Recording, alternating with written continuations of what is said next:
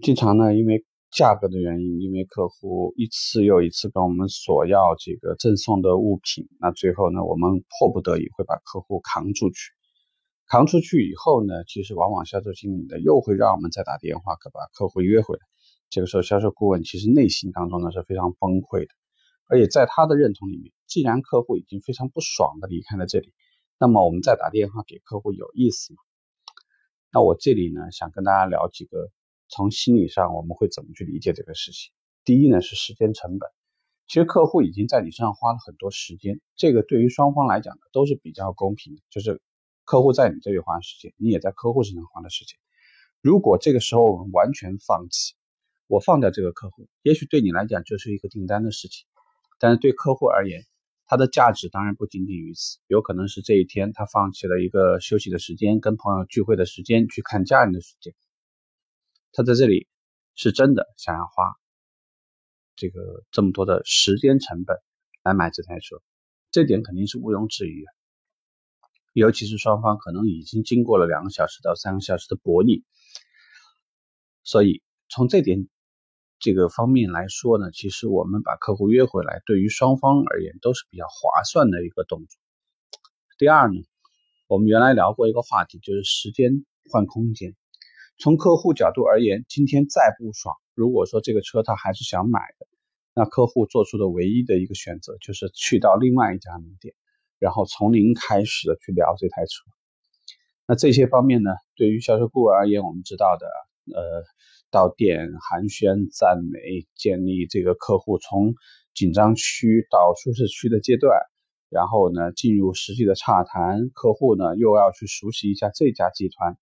不太一样的这个产品的销售策略，比如说它的精品内容变更了，它的售后服务变内容也变更了，价格政策也变更了。之前呢花了这么长时间建立的这种沟通和联系，突然换了一个人。除非这个客户本人是非常漠然的，是无所谓的态度，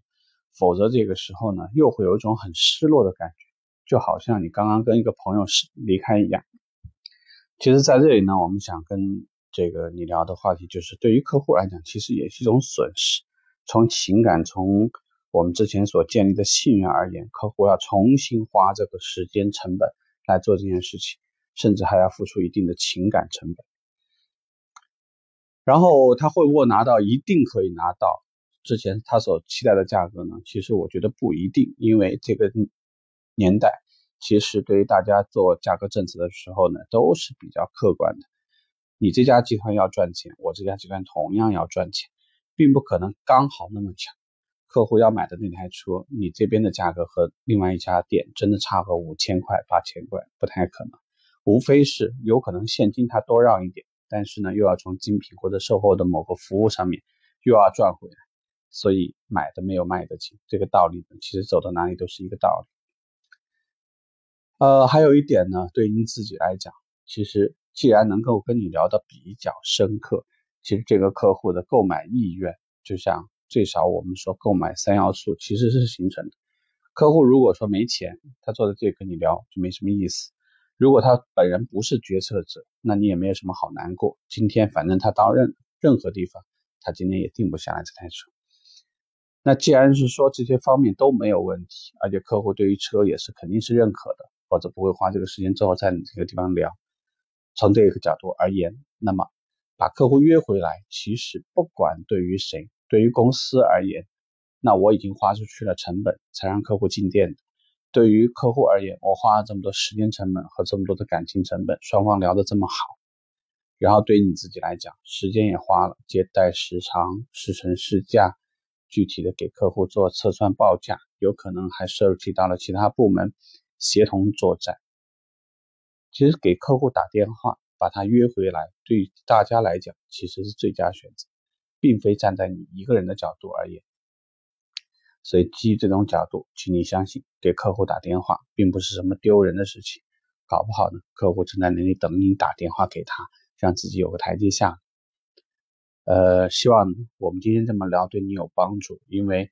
客户其实跟你在购买行为的时候，只是买卖双方比较公平的那个角度。可能你会认为客户很强势，客户这个时候呢期望的价格过高，等等等等。但是买东西的人想要从他的期待里面获取到更多，或者是让自己避免有那种吃亏上当的这种感觉，这是很正常的。而我们要做的事情，除了前期控制了适当的这这个客户期望以外，我相信，如果已经到了你把客户扛出去的时候，已经距离你最终的成交范围已经非常近。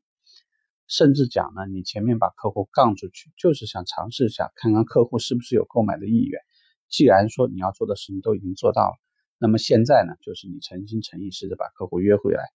只要客户愿意回来，我相信这次成交的机会已经大过百分之七十了。所以努力吧。